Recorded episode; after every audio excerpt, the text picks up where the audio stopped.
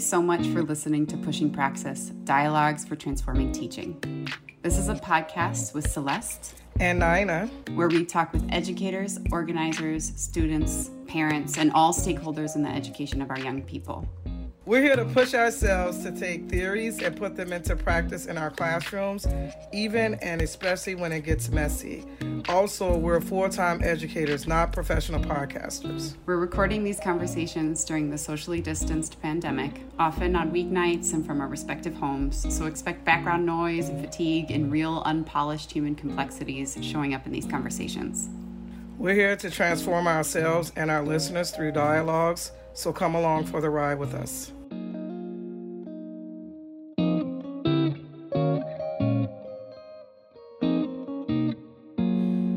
Tiffany Childress Price and Dr. Mindy Chappell discussed their learning around using youth participatory science in their classrooms for the past five years. What role does history play when students dig into how heavy metals such as lead impacts communities in Chicago? How do we center students' lived experiences while making sure they get access to knowledge and analysis that's withheld from them? Even if you're not a science teacher, this episode is for you if you want to learn about the process of student driven inquiry and investigation to humanize young people and build their skills and power for the long haul. Welcome, everyone. We are so uh, excited to have this amazing group with us tonight um, to have a conversation about uh, the way you educate and what that looks like. And to start off, it would be great if um, each of our guests tonight could introduce themselves. And you can introduce yourself in the way that you want our listeners to know you. Um, and sometimes that looks like who you are as an educator, who you are as a learner, um, and also who you are as a human being. But you can introduce yourself as you see fit. Maybe Dr. Chappell, you want to go first? Sure, I don't mind. I go. Hi, everyone. My name is Dr. Mindy J. Chappell. Um, my students refer to me as Coach Chap Chap or, you know, Dr. Chappell. My friends refer to me as Mindy. And I am born and raised from East Boogie, East St. Louis. And I came to Chicago for uh, undergrad, stayed for grad school, and stayed for uh, my doctorate. I think something that's important to me that I carry into my teaching is, you know, I'm a black female woman and scientist, and then that carries with me in every facet of my teaching and how I interact with all of my students.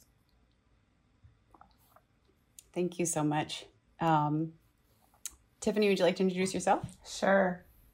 Hi, everyone. I'm Tiffany Childress Price.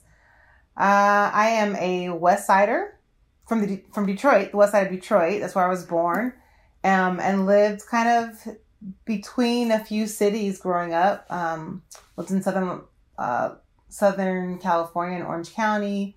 Spent my teen years in Cincinnati, um, and then I came to Chicago after graduating from Ohio State.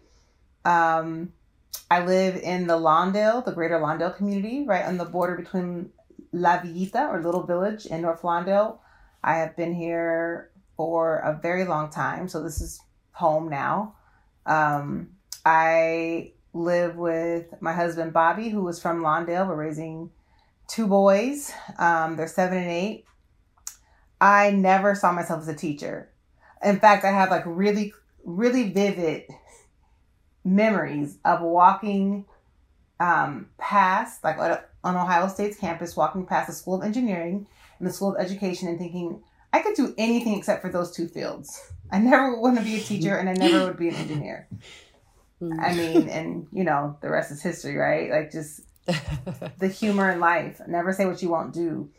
Um, I when I came to Chicago, I was working actually at um, La Villita Community Church doing some after school um, support for students who were at Farragut um, and Cardenas Elementary, and then um, was a community organizer working on the Little Village Lawndale um, high school. So that history is a really um, beautiful and powerful one. Um, we're basically residents in Little Village and then later North Lawndale worked together to um, build a new, organize and then build a new high school. So I was part of that design team. And in that process as a community organizer, I started to um, just really grapple with the power of education and how it brought me and my mother out of poverty. And so, um, kind of like my why in education is that, you know, great schools, um, coordinating with community leaders can really um, impact students' lives and start breaking cycles of poverty. So, um, that's a really important um, kind of foundation for my philosophy of education. Um, so, yeah, I'll stop there. Thank you. And uh, thank you everybody for uh, joining us today. And so we we just want to kind of get right into it and kind of get like some background about youth participatory science. Um, and you know, uh, whoever wants to kind of share with us their thoughts about being a part of that program uh, and and and uh, implementing it in their classrooms uh, you can kind of start it, start us off. So, for me, when I think about youth participatory science, is that for a very long time I kind of felt like a silo teacher in that obviously I love and care about science for whatever reason because no one forced me um, to go to school to get a degree in chemistry. No one forced me, right? There was some um, explicit choice in my decision to get a degree in chemistry as well as teach chemistry. And a lot of it is rooted in my love and, and natural curiosity and wanting to share that with students. But i realized very early on in my career that i was just not a fan of um, focusing on content knowledge for the sake of content knowledge and student knowing all of these or not even knowing pretending to teach students all of these concepts that research shows us that they don't really even retain by the time they get to college. For me, mm. I felt it more I felt that my role was more in line with helping students see themselves as capable, helping students see themselves as deserving and worthy to be there, also developing those skills where they will be able to stand on their own that they will be able to critical think and they will be able to analyze the world right? And in teaching them in you know like using the um NGSS practices and having them do inquiry based. Real life was happening in a moment. So, like Flint happened while I was mm. having students develop a lab for them to investigate water and they were designing their experiment. And just being who I am, there was no way I could just not address what was really real and happening around them. So, that was kind of like my entry to youth participatory science because with my students, we were figuring out in a moment. You know, I literally remember like wearing chucks and sweaters for like two weeks because I'm just like, you know, we're gonna flip the way that we're doing this lesson so that we can really um explore a real life phenomenon that's helping around happening around us that it's not me as the know-all right? You all are very capable of thinking things through and figuring things out. And so that was kind of like my entry to youth participatory science. And um being someone who if I don't have a network in the place that I'm in, like I reach out to whoever I might have. So then that led to me like reaching out to uh Danny uh, Professor Danny Morales Doyle at UIC and like then we connected with Tiffany and now you know and then reaching out with Nina to be able to be a part of the UP the YPS project affectionately referred to as poison onion with UIC, where students are a very integral part of not only just the content learning that's happening in the classroom, but the collection of data, the data analysis, and like all facets of the research, and just seeing them like present their research and be have a sense of like pride and honor in what they're doing and carry that forward has been a phenomenal thing for me to see as students. And um, I have many more students who are going into science from this pathway than for me trying to force them into the pipeline by um, beating them over the head with the importance of this content over that content. Mm. Mm. I'm sorry, two clarification questions. You said NGSS. What does that stand for? Oh, the the next generation science, uh, science standards. Because the thing that kind of irks me as, especially as a lead chemistry teacher, is that chemistry teachers often want to focus on the content, which the most transferable thing for chemistry students to college is those skills and those practices. Those are the mm. guaranteed mm. things that they're going to need when they get in college. You know, um, if you can, you can hear many students and many new teachers talk about their first experience in a chemistry classroom where they were put in there and they had to get, they had a draw and had to open it and didn't know what the different things were or how to do it, right? But yet, when you're crunched for time and content, what are the first things people tend to, to, to cut out? Is those labs, Lab. which for me has always been mind boggling because those are the most transferable skills. Mm. And the other clarification question, you said something about an onion? Something referred to as an so, onion? I'm sorry. I'm an outsider. What's the no, onion? no, you're fine. So me, Tiffany, and um, Nina are a part of a youth, a youth participatory science group um, that is sponsored by uh, Professor Danny Morales Doyle at the U- at University of Illinois Chicago, and the I guess affectionate name is Poison Onion, which really really short the Potawatomi people um, considered the land in Chicago to be rich, the soil for growing onions, but due to like industrial development and things like that, the soil became contaminated with heavy metals, and so kind of like the name that um, we referred to in the beginning is like this ideal of now of like a poison onion because this soil that was so rich for growing um you know different things is now contaminated so that's where that name comes from thank, thank you dr Chappell. i'm really glad awesome. that you explained that yeah, yeah. yeah. and and we are on uh, Potawatomi land if we're recording this in yes. Chicago, so it's important to bring that in too. And it's uh, just awesome that that's also like a very conscious part of the project that you're doing. Um, for me, youth participatory science pedagogy was growing in me before I even became a teacher. Because so because it's all about um, knowledge generation that is rooted in your community and in your lived experience. So before I became a teacher, I was a community organizer, and actually that's how I met Dr. Morales Doyle. He was the lead science teacher, the the first teacher, uh, science teacher or chemistry teacher um, at Little Village Lawndale High School. So I wasn't even a teacher; I was an organizer. And then I started going to school to become a teacher.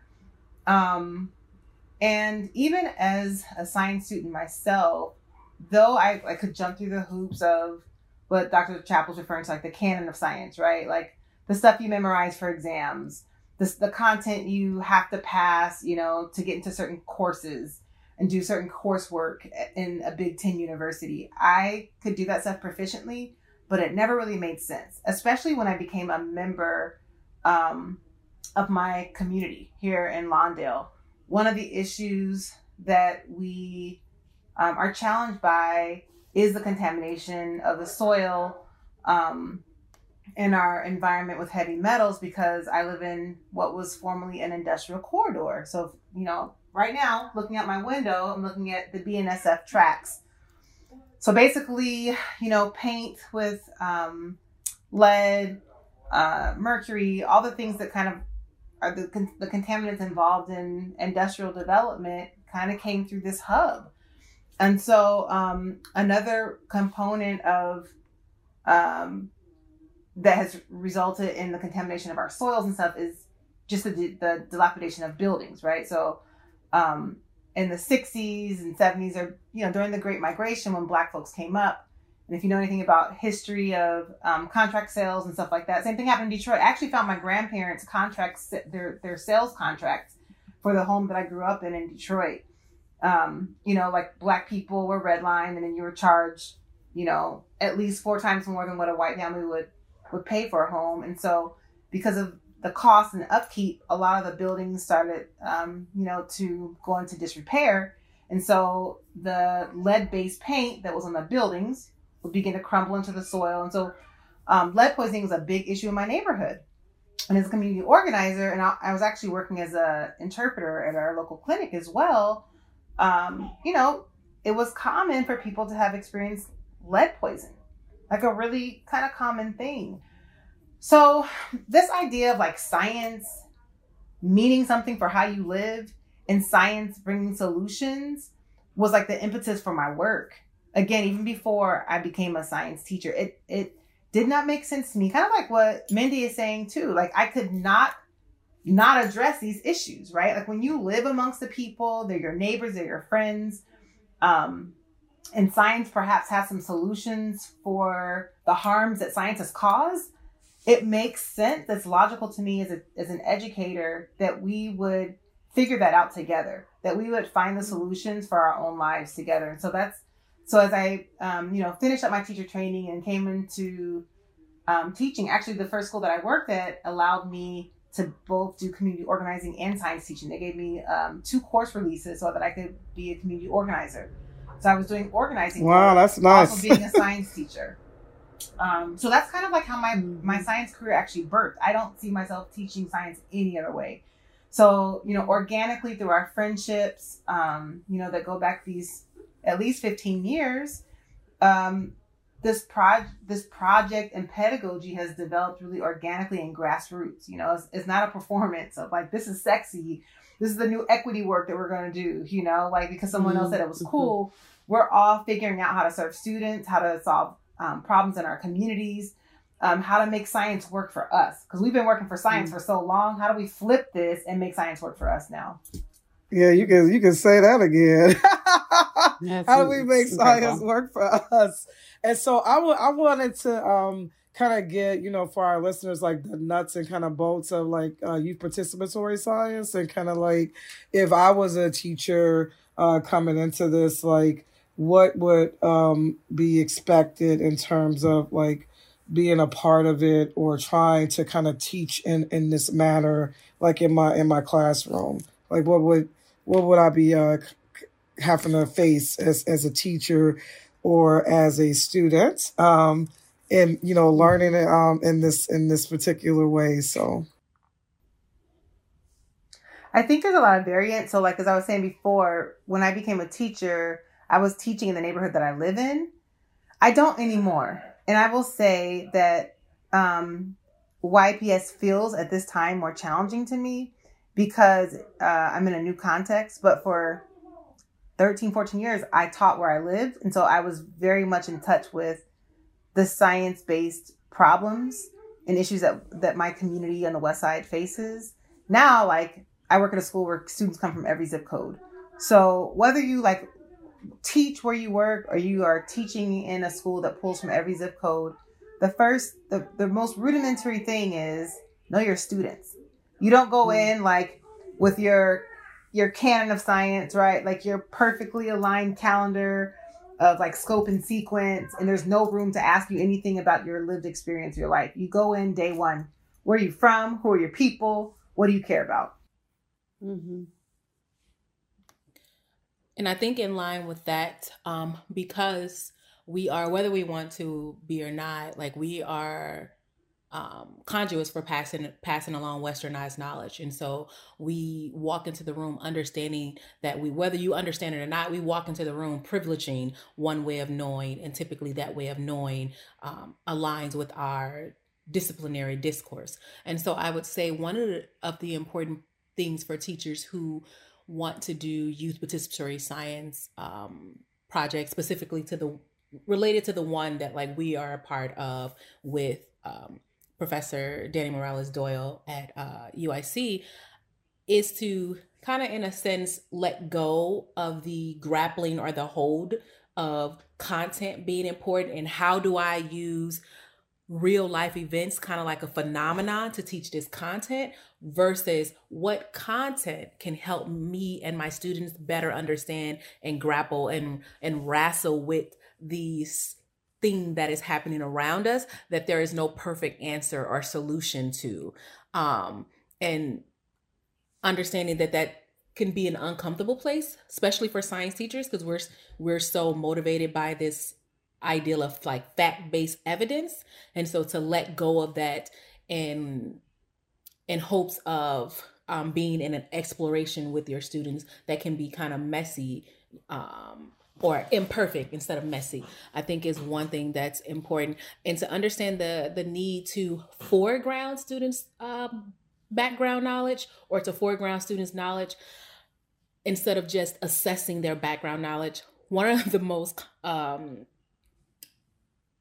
you know thinking about my words here. but one of the mm-hmm. most aggravating things for me as a, a teacher, and especially a teacher who teach black and brown young people, is that for people to always say, oh, you know, let's see what's interesting to the students. What do the students want to talk about? And then that's what I'll teach. I get that. But on the one hand, it's also neglectful because you neglect the you you neglect to um, emphasize the fact that historically young people have been denied access to certain information and certain historical mm. information, right? So I think it's um, very neglectful to then say, I'm teaching them what's interesting to them or what's important to them. Because I grew up in East St. Louis, which is literally across the way from Sauget which um, is a town that was developed to be pretty much a corporation town. It was developed by the Monsanto company. It used to be called Monsanto. They later changed the name to uh. The whole reason that the town was even developed was so that this company could be there and um, pretty much escape escape the regulations from government because back then you can form your own town and village and you came up with your own rules and regulations so that was a way for them to like you know slide by the regulations from the government in terms of um, environmental hazards and things like that and i grew up literally blocks from um, or Monsanto because I grew up on the uh, southern border of East St. Louis, which is literally right there connected. Learned nothing about this environmental hazard that so many people who live where I lived in the South End. There's literally a huge lawsuit now, and you know hundreds of people who live there. My mom passed away from cancer. My god sister's mom passed away from cancer, right? And they're all part of a part of that lawsuit. And so it's like to say that I didn't care about learning or I didn't want to learn about those things um, would be a very inaccurate representation of what I wanted back then as a student. I had no knowledge these things were happening around me to even say that it was something that I would be interested in learning about, right? So uh, for me as a teacher, on the one hand, it's very important for me to mm. talk about things or um, present things to my students that they're interested in, but I also consider it a part of my responsibility specific for all students, but specifically for Black and Brown young people who are living in endemic um, places where these environmental factors are disproportionately impacting them.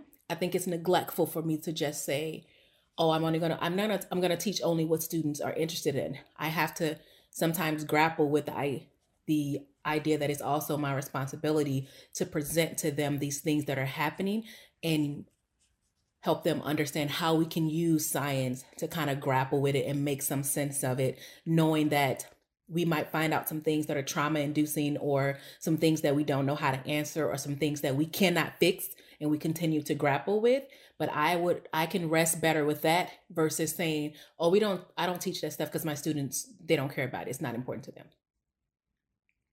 and so, can you um can um any anybody can speak to this? Can you tell us like about like how when you're uh doing this work and how it feels to like collaborate with the other teachers that are part of the project um and students? Uh, how did that how does that uh work and how you feel about that um when you're uh, doing the youth participatory science uh events or collaborations um, with other schools? I can say for me, one of the things that I enjoy the most, um, because let me just put this out there a lot of people who don't actively engage in this type of teaching kind of refers to anytime you want to bring in environmental justice, racism, or social justice into science, that is watered down science, that is easy, that it's, you know, getting away from the content. And let me just say that I have never taught science in a more rigorous way than I do now, being engaging my students in youth participatory science projects. My students learn about mass spectroscopy. I didn't learn about mass spectroscopy until I was a junior in college, right? Um, my students, you know, learn about NM, NMR and OES and, you know, um, plasma in terms of being able to, you know, heat up heavy metals and things like that. So my students learn very advanced instrument instrumentation and procedures that you often don't cover in a science uh, chemistry classroom. And engaging in this type of work revolves in, involves so much more thought from the teacher, right? Because it's not about how do I you know uh, what phenomena can i use to teach this content? It's how does this content help me explain this real life thing right? That's a very different shift and it requires intentional connections and working and threading by the teacher. And so what's more the most meaningful thing for me is not having to do this work alone being able to be a part of this network of like-minded teachers who and when i say like-minded i mean that we're all teaching from a similar place of love and um, hope and um, wanting the best for our students and our community and wanting to engage in a process where our students are coming to understand the world around them and look at science as a way to transform their world versus just be another innovating tool for maintaining America's place in the global market.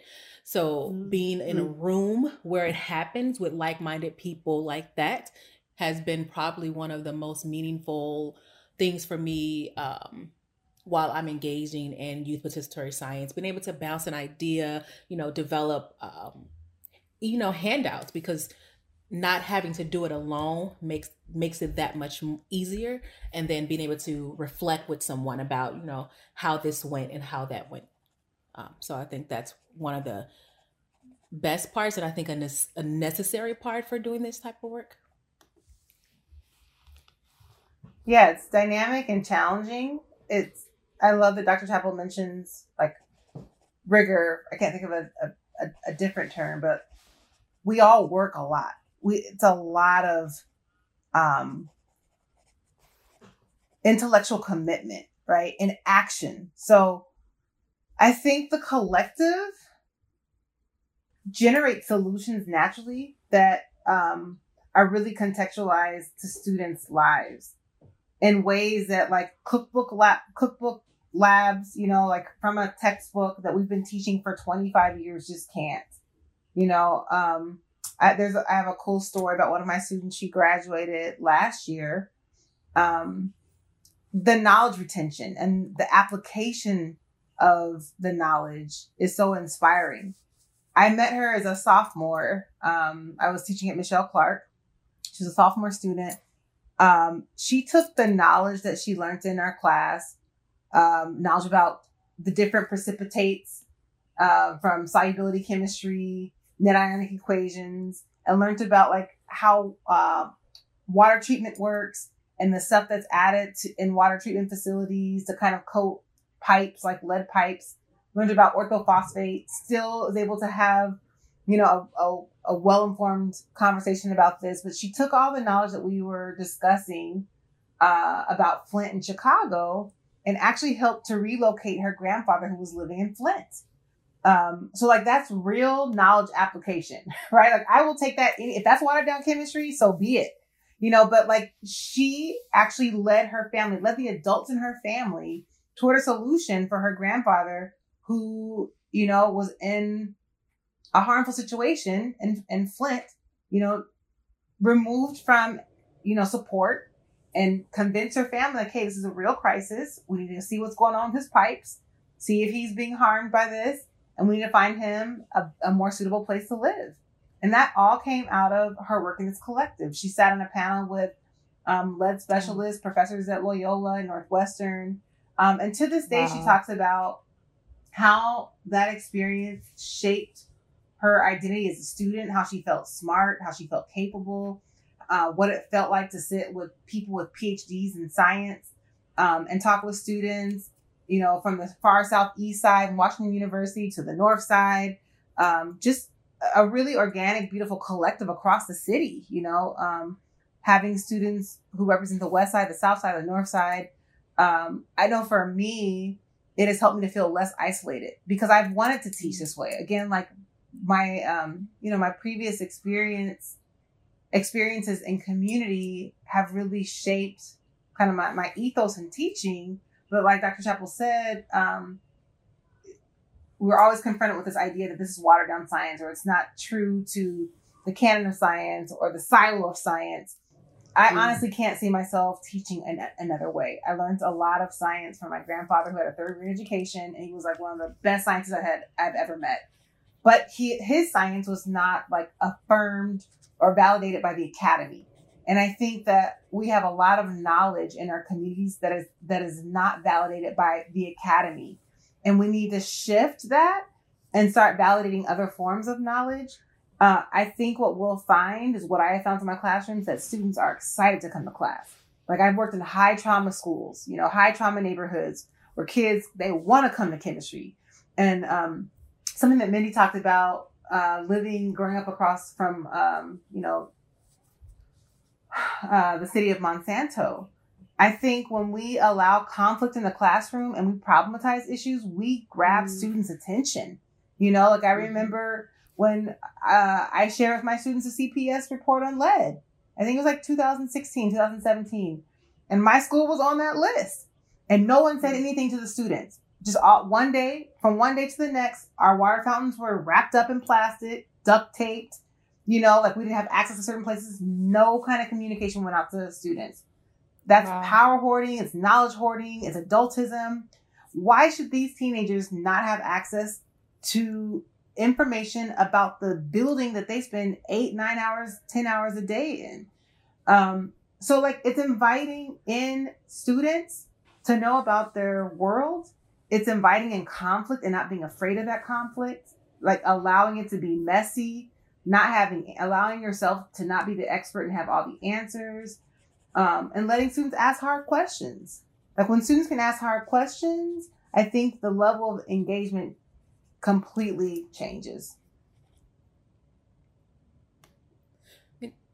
Something that i wanted to share just why tiffany was saying it before i forget is that um, this work to it kind of shift it extends the purpose for learning beyond like this science pipeline discourse and it positions young people in a way that I've never seen happen in science before. It positions them to walk alongside the teacher as experts. It positions them as experts now versus the future you know, there are all these like anecdotal things that we say about young people. It's like you are the future and you can do this. And, you know, all of this, they can't participate in the electoral college, right? But all of those voting decisions impact them. So, in a way, um, this cultivates a space for young people to be able to act now in the moment, for young people to be positioned as experts, to see themselves as experts, who can use what we say about science, use science as evidence to support. No, I'm not going to say why we should build a drone that can drop bombs on a country and the drone not be intact. No, I'm not going to expel my scientific knowledge and expertise to focus on that, but I'm going to use my science knowledge and expert and my science knowledge and expertise to help my family in a very real way understand the hazard that is, you know, um, what the hazard of this neighborhood and how it impact us and use this scientific evidence to help validate why we need to you know move to another area right? So it, it just teaches young people or give them a very different purpose for learning science outside of i want to be a scientist or i want to be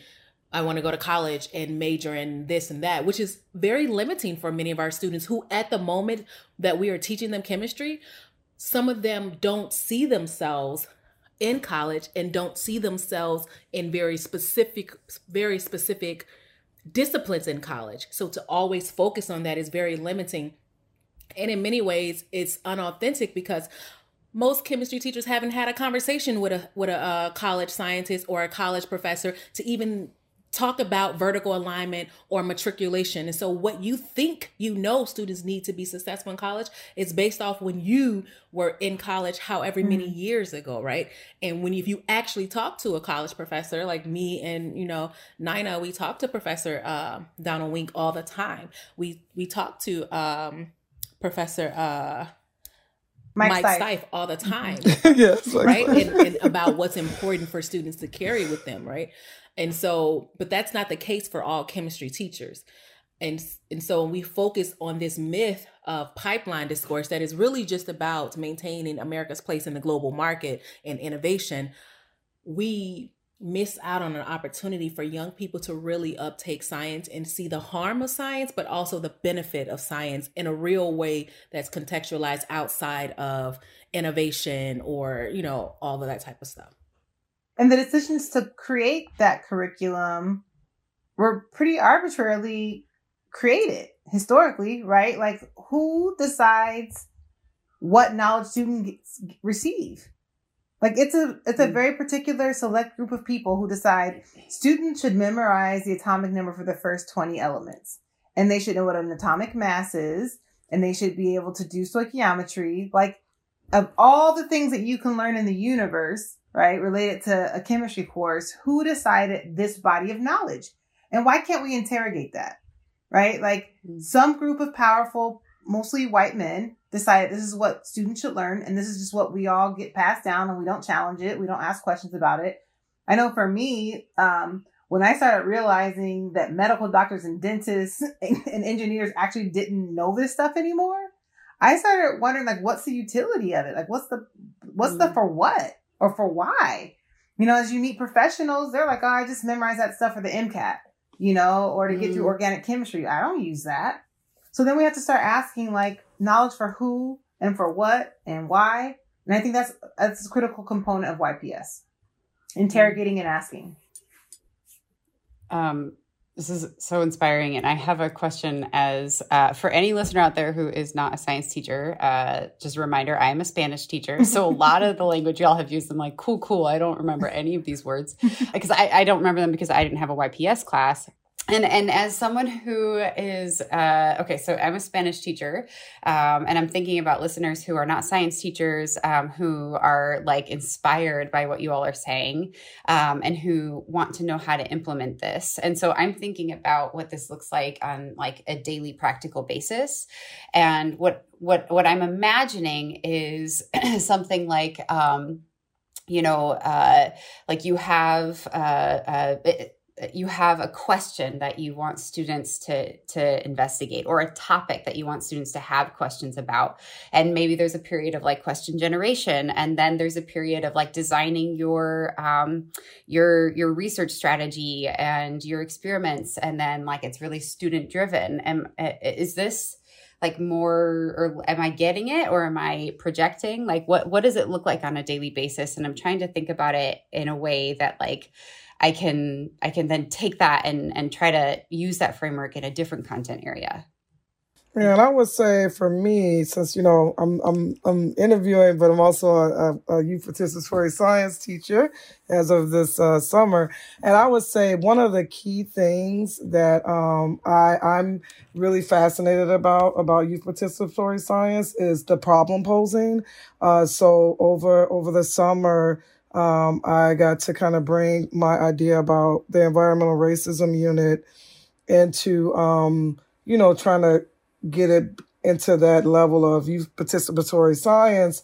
And so what I found is that um, history is like really a huge part of this mm-hmm. work too. Mm-hmm. Um, the history of Chicago, like if you're in Chicago or wherever you are trying to investigate uh, with your students, as a teacher, me personally, I, I learned a lot of historical things that I could add to um, my uh, environmental racism unit because, again, I was like Dr. Chappell looking at Flint more. And um, then when General Iron happened, I switched, you know, added that on and then Little Village Implosion, I added that on.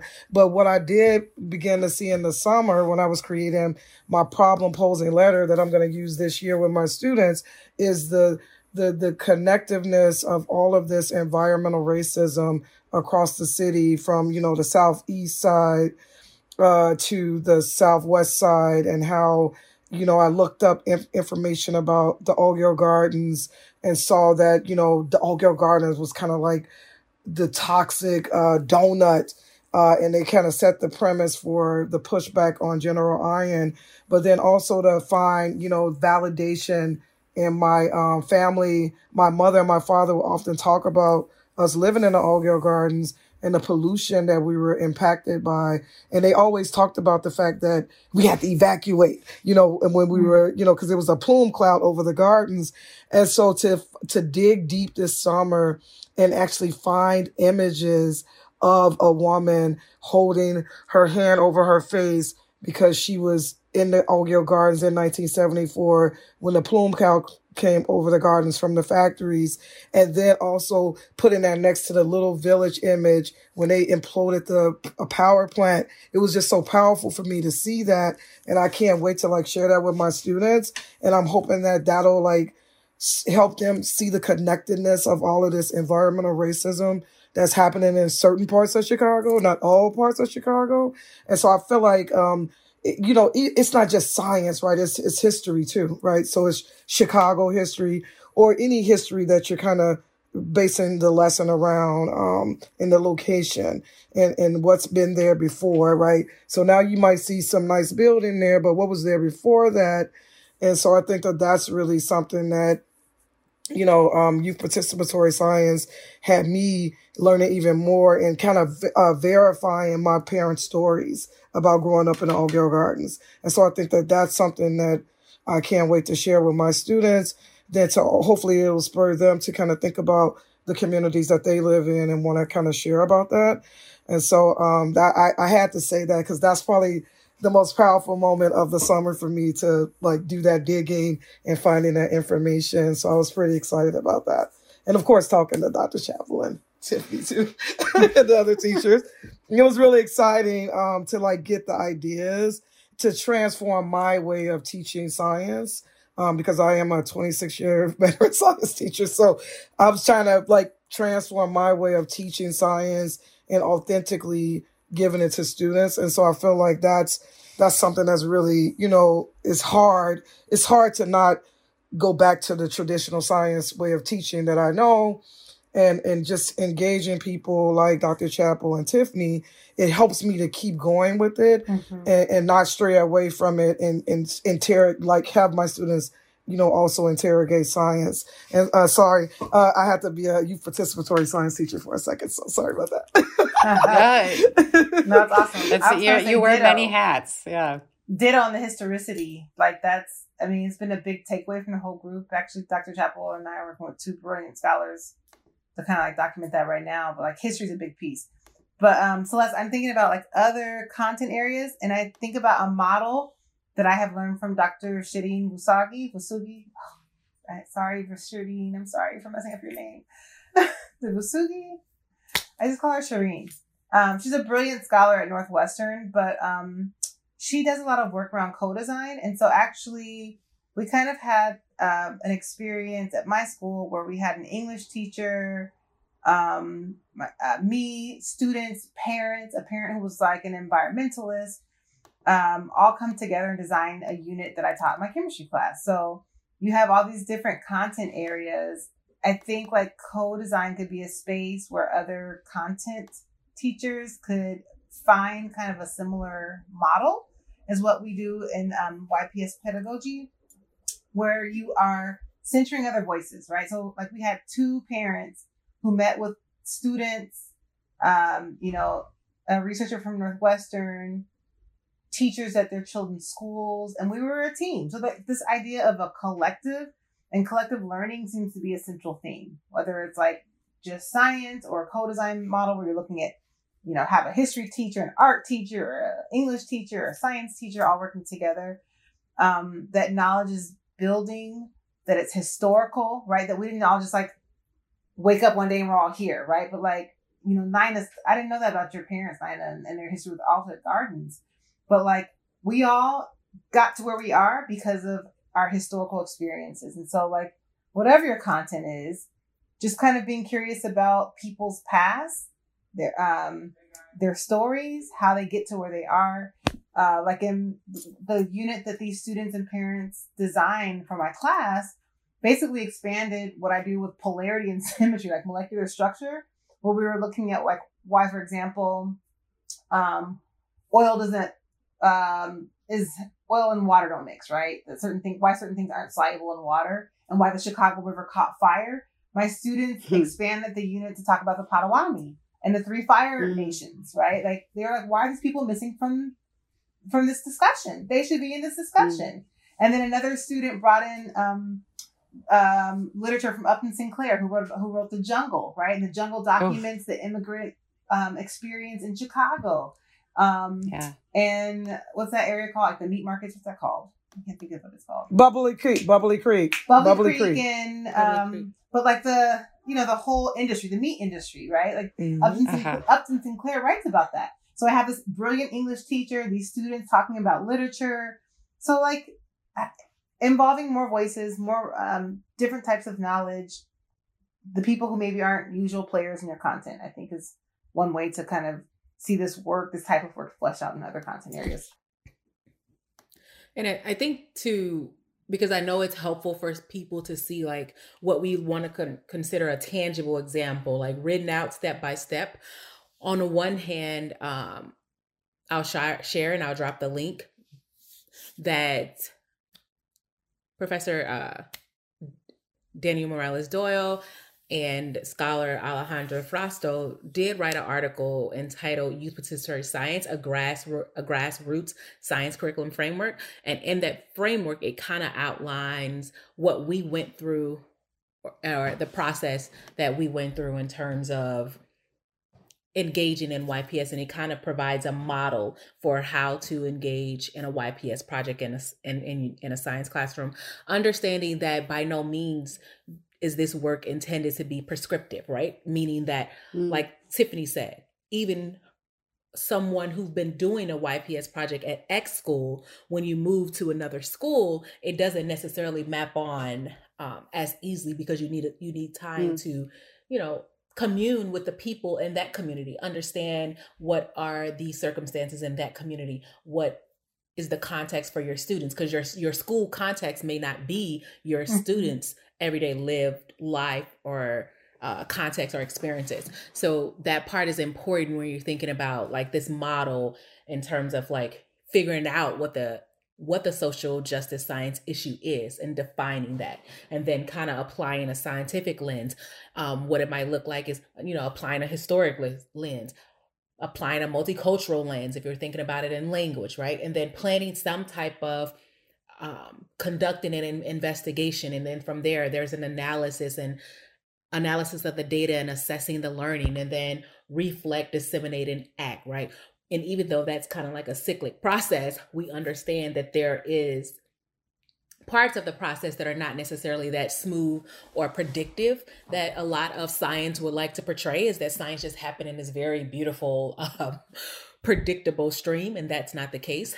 You know sometimes you define the social justice science issue and then like for us when then applying the scientific lens you know went back and started to talk about the importance of history and things like that which tiffany just brought up as well as nina. So um, i would say in terms of someone who's looking to engage in a y yps project in their classroom one understanding that it doesn't mean that you have to that this work is siloed into science. Is very much meant to be a partnership. So you know if you are a multicultural or multi um like um, um you know a, if you are a teacher of language like spanish right are there entry points for those um disciplines? I would definitely say yes because for for me i'm not I wouldn't, I've never considered myself a history teacher, but for the in, to engage in this YPS project, it was very important for me to understand the history, the very specific history of the context in which my school was in and the context of Chicago, because I'm a transplant. I was born and raised in East St. Louis, Illinois, like I said, East Boogie. Um, and I had to really grapple and understand what, what was happening here so that I could be mm-hmm. able to mm-hmm. engage in that grappling with my students. And so that mean history is important, right? So then that's an avenue to partner with history teachers, right? So these type of projects are very iterative in the sense that um, there's definitely opportunities to collaborate across disciplines within a school, as well as it's open enough for it not to just be uh, siloed in science classrooms. How can we build partnerships for students to really see what youth participatory science look like and how all of your content knowledge or your experiences that you're engaging in throughout the day, how would that what would that look like if students were able to apply that to one you know very specific context? I think that would be beautiful. But i would definitely refer people to the article youth participatory science a um a grassroots science curriculum framework in terms of more like a guide of what this might look like and how to engage in a process versus it being a prescriptive method of do x y and z exactly like this. Understanding that your context is going to be really relevant for you design you you des, you deciding what the social justice science issue is in the first place and the partnerships that you have with the people in the community is also going to be important for deciding you know like then what do you do next right? Hey everybody nina here. I'm about to talk about a unit called pills and bills by professor danny morales doyle. It's a social justice unit but i want to clarify that it's different from youth participatory science We'll link information in the show notes if you want to learn more. Okay, back to the episode. Yeah, and I, I just wanted to quickly say that I, I feel like the other piece that's that's that's that's a part of this is creating a safe space for your students to want to share and feel comfortable to share about these critical issues that might be happening in their community. I think that that's really important because um, I just remember last year when we were doing the um, the drug unit and learning about the mass spec. And then we started talking about drug use and drug testing and things of that nature and talking about the legalization of marijuana.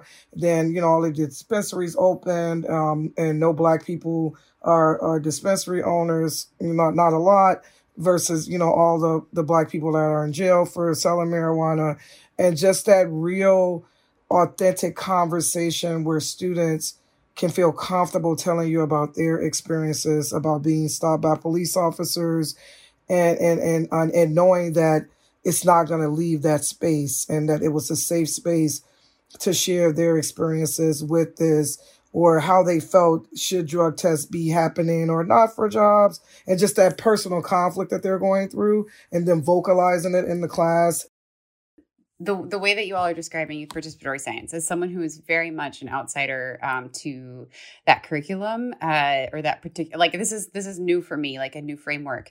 And it just sounds like it's really about kind of deconstructing the ways that education has been um, built around eh, eh, like the different harms of education that are about uniformity or that are about assimilation and are about um, acculturation and not about uh, like humanizing students, not about the teacher as like the sole possessor of knowledge that um, are about uh, normalizing mistakes and like uh, uh, like conflict being essential um, like all of these things. Also the idea that it's not about like teaching discrete content it's about the formation of a learner the formation of a um, someone who feels competent to forever like inquire about the world around them. Um, and uh, that is um, it can't be it can't be prescriptive like the way that you're like yeah there's not like a guide about like this is how you this is how you do this from a to a to Z, like here are the 10 steps, that can't be prescriptive. we all got to work on applying that in our own discipline areas um, and between discipline areas. The idea that someone would tell you that youth participatory science is not rigorous, like I'm tired just like listening to what, what it must take to build this curriculum um, because it's a lot. I, I this might be polemic, but I feel like as problematic and upsetting as that is, I also have compassion for teachers who are at some point like, you know what, so jaded, so tired, so exhausted, or for whatever reason can't can't give their 1000% to the profession. And we were talking about this before we started recording how like sometimes this profession requires 1000% of who we are. Um, and if we got paid overtime for all the extra hours we put in, we'd be so wealthy. um, I mean, that's not true, but we would have way more money. um, and that's just not the way it works. Um, I, I wonder if if I could uh, like push uh, a little bit on um, Tiffany and Dr. Chappell in particular about what it means to do this work because I imagine it's tiring. I imagine by the time you get to June, you're like, nobody talk to me. Email is off forever. Um, and uh, what it means like where's the joy in this like where do you find um joy and healing in this and and i'm thinking about it particular to this moment that we're in um you know in november of 2021 like what the what people have been through in the past couple years and the ways that we've all um, uh, experienced different levels of trauma these past couple years um, and then just like being a human in this world and the different ways that we mm-hmm. are um, where does the healing and joy come in? Um, so any one of you can start because i think i would love to hear from all of you on on that question. I could jump in when I think about the healing and joy, I think the healing and joy is here, right? Um, being able to commune with others about the process, being able to share with people who are interested versus criticizing. Because we get a lot of criticize, not a lot, but you'll hear like people say things um, without really understanding the level of commitment and work that it takes to engage in this type of teaching and learning.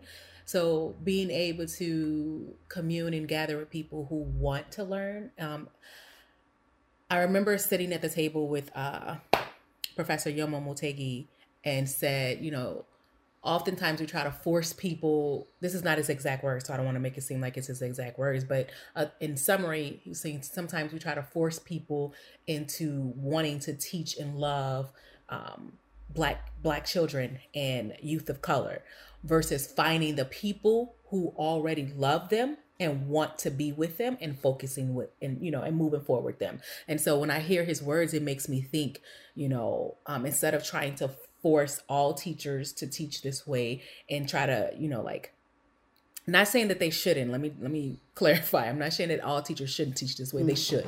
But instead of spending my days trying to force people to see the importance i enjoy being able to i find the joy in talking with people who want to who are eager to and might just need an entry mm-hmm. point or someone to um, think through and think with and what do you call that things someone to you know be a sounding board or to bounce mm-hmm. ideas off of and you know build with so that is a point of joy for me and also like having students who come back the next year and it's like, Miss Chappell, what was the soil data for, like from last year? You know, what did they find out? Or my students who mm. didn't get to finish their collection because of, you know, COVID, right? They're like, so Miss Chappell, what are they going to do this year? And so they actually wrote a problem posing letter for my current students to explain what the YPS project has looked like over the four years, right? So for me, wow. um, that's joy. And I'm going to stop there so other people can talk, but I just wanted to also bring up one point when we're it's important to have compassion for teachers about what they're going through and what they're experiencing. But I also think within having that compassion, it's important for us to acknowledge that all teachers are not looked at on the same spectrum um, when it comes to them not performing or doing to a certain thing. And so when I think to like race to the top and the way that schools are rated, you know, there are some teachers based on the school that you're at um, get to you know you're perceived as a great teacher just because of the school that you're at. And there are some teachers who are at a school who is rated a certain way who is working 500% times harder right? But don't necessarily um it's not considered not necessarily considered you know a great teacher because of all those factors that are out of their control. So why i am a teacher and i do give compassion to teachers for all the reasons as to why they may not be performing or giving their 100% i also think it's important to acknowledge that um you know there are also contexts in which you know it's not viewed the same in terms of how teachers are perceived just based on you know their school or where they may be at. Or their race Mm-hmm. so. I agree. Like mind finding a like minded community is such a it's a blessing to me and such a joy for me. Uh, I can't tell you all how many times I have been told you don't look like a science teacher. You look like an art teacher or history teacher, like often. And PDs, like where I'm sitting with the science teacher table, someone handing me the history packet because twice because you don't look like you teach science, right? Because of the stereotype of what a scientist is. And I have felt that way my entire science uh like career, including like high school and college, right? I went to a Big Ten university. Uh I was in, you know, an IB track in high school. I was always the only black girl, the only black student. I remember nobody wanted to be my lab partner at Ohio State, just mm. feeling, feeling invisible and very isolated. And so, like, inviting students in who have historically been on the sidelines, watching everybody else be the scientist, seeing them be like positioned as having something to contribute, that gives me so much joy. Going back to like the student of Brianna, the student named Brianna who helped relocate her grandfather in Flint, Michigan. I mean, hope, right? I think one of the challenges of this work is, as I was sharing earlier, we do a lot of problematizing. We look at the harms of science, not just the benefits of science, right? But the harms of science. Um, we look at, I mean, yeah, like I live down the street from where the Crawford plant was imploded. Like we're looking at all. One of my students last year said, "I have so many problems already. I can't think about my air poisoning me." It starts to feel overwhelming to think about all the stuff that could be killing you, right? So when a student, when a group of students come together and say, "You know what? Yes, the situation is grim. The situation is discouraging, but we're going to win this battle."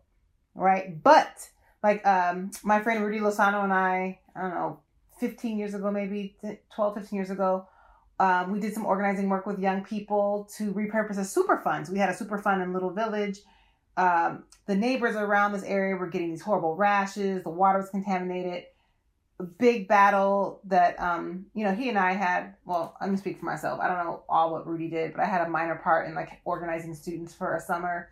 But like organizations like LVEJO, um, and Enlace doing the long term work of like winning these battles, winning these environmental battles. The um, you know the fight um, in the southeast side uh, with General Iron, people winning battles, students relocating their grandparents. You know, like that gives me hope to know that like it's not all bad, it's not all doom and gloom, but that as we look at these problems, we're also the people with the solutions because nobody's coming to rescue us we are going to rescue ourselves together, right? As a collective. And so that that always fires me up.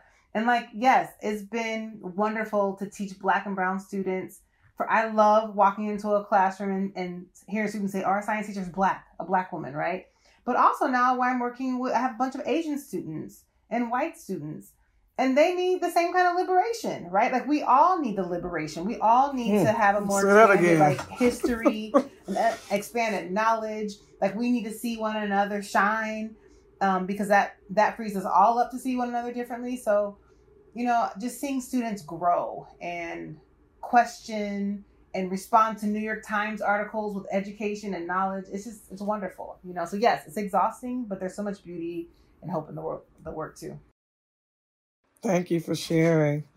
Nina, we've talked about it this idea of like being a warm demander and what it means to be this type of teacher and how we're often positioned specific specifically for me as a black woman this whole notion of having an attitude it's like you know it's like i we all have attitudes let's just put that out there every single person has attitudes because it's your belief system about you know different things but um you know just to hear my student who's removed from my class now talk about um, what I hope my students take away from me. Like I always tell them, I don't really my my goal and as your teacher is not to make you like me. Like I'm okay if you walk away and you don't necessarily like me. But what I what I want is that to fill you with enough know-how, enough love, and enough belief in your ability that when you walk into a room with people who are doubting your abil- ability or doubting whether or not you belong there,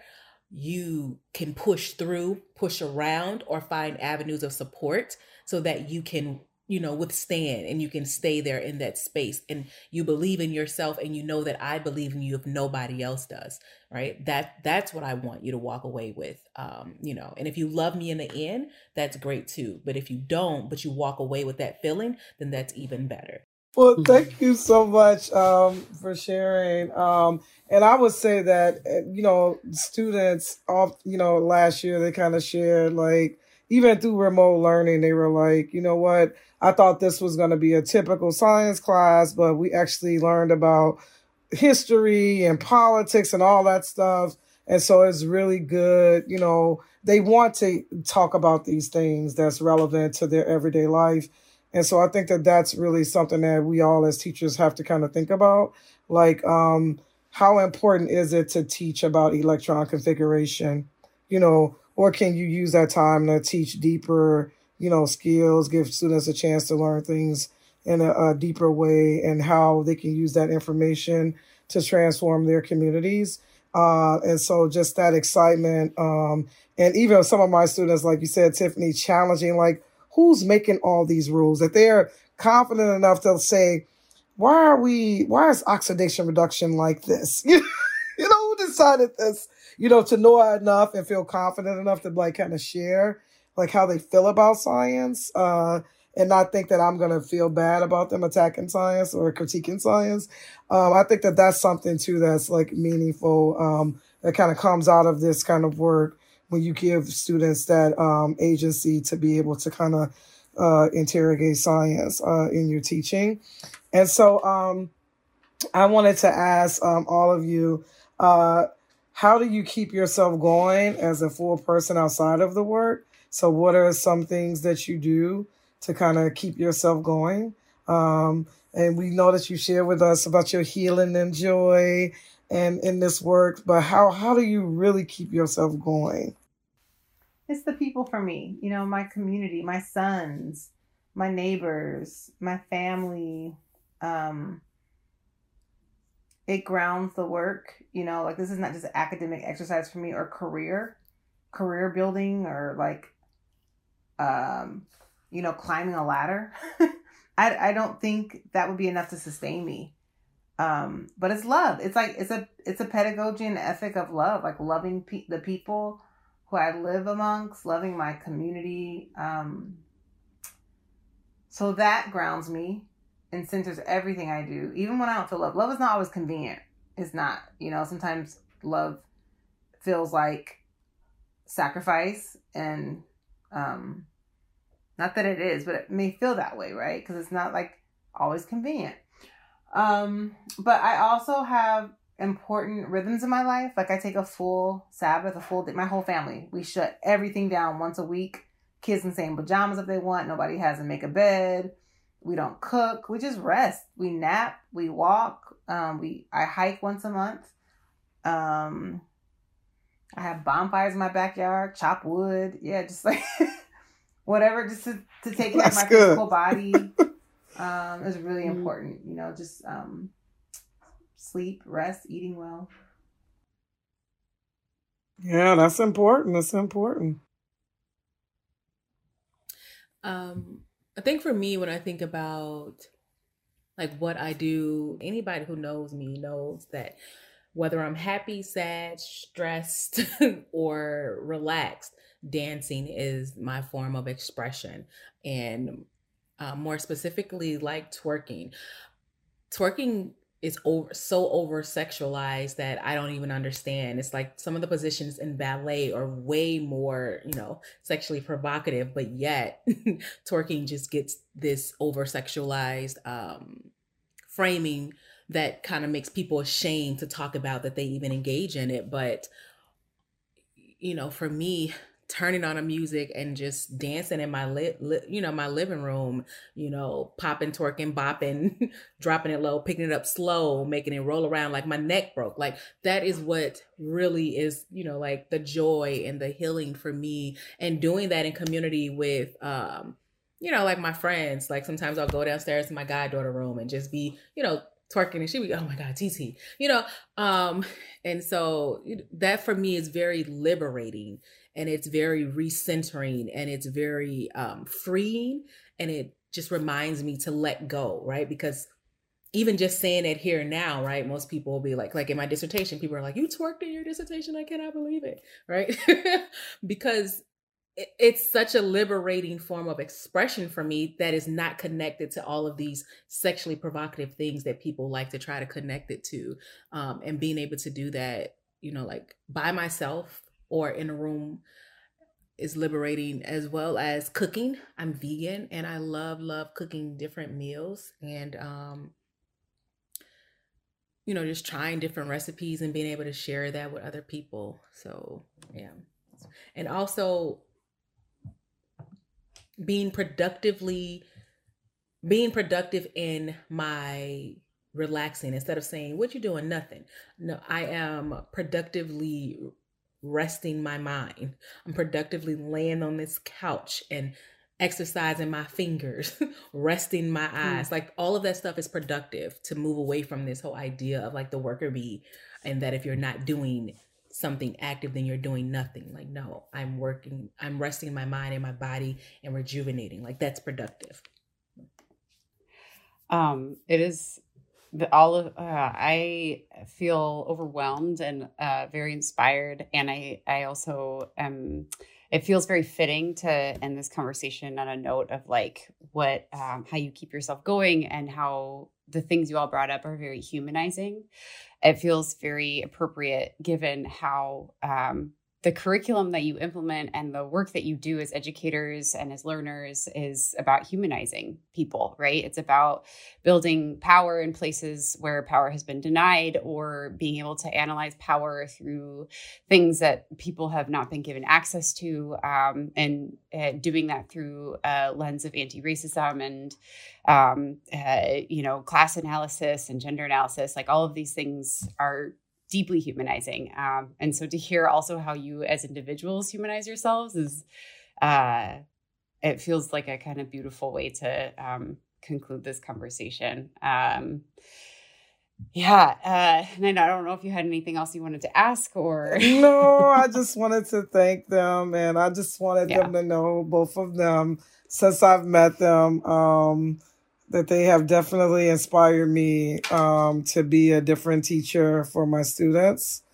And so I, I think that that's um, really rewarding to to meet, you know, two teachers um, that you know that can still push on me, you know, and and help me to transform my teaching. And just even just recently, I had like a simple conversation with Dr. Chappell Tuesday and then I, I think I spent like a, a couple of hours changing my next unit just based on that conversation because I had saw myself falling back into the traditional teacher. And I was like, hold on, wait, wait, I got to do something different here. And so just having those simple dialogues, um, exchanges with uh, Mindy and Tiffany and um, the other teachers, um, that just helps me to kind of push myself to keep, you know, being a transformative teacher and, and not just be stuck in that, like you said, canonical science teaching and making sure kids have all this knowledge, but you know, what are they going to really do with it um, if we don't kind of give them that agency to kind of think about it? And so that's what I would say that I just want to thank them. And also want to thank you, Celeste, too, for kind of pushing me to think differently, too, about my teaching. Thank you so much. Thanks, y'all. It was really so beautiful. Nice talk with all of you. So let's thanks for tying that up for me. That was that was really insightful. Thank you. Yeah. Thank you both. Thank you for this opportunity yes. to just. You all laid down the knowledge tonight. This was uh, seriously uh, very, very inspiring. I'm really also, uh, um, uh, we, uh, Dr. Shirin Vossoughi has already come up in other interviews. So we'll, we'll link their work again. And if, um, Dr. Chappell, if you can send us at some point the article that you're talking about, I would love to share that in the show notes. Absolutely. Thank you all so much. This all has right. been really beautiful. Thank you. Thank Thanks you for the opportunity.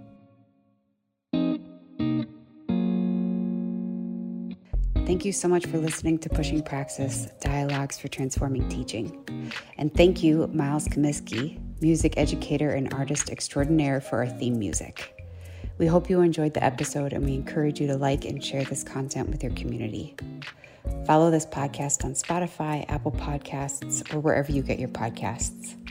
Also, get in touch with us on Facebook, Instagram, Twitter, or email us at pushingpraxis at gmail.com. Check out our website at pushingpraxis.org.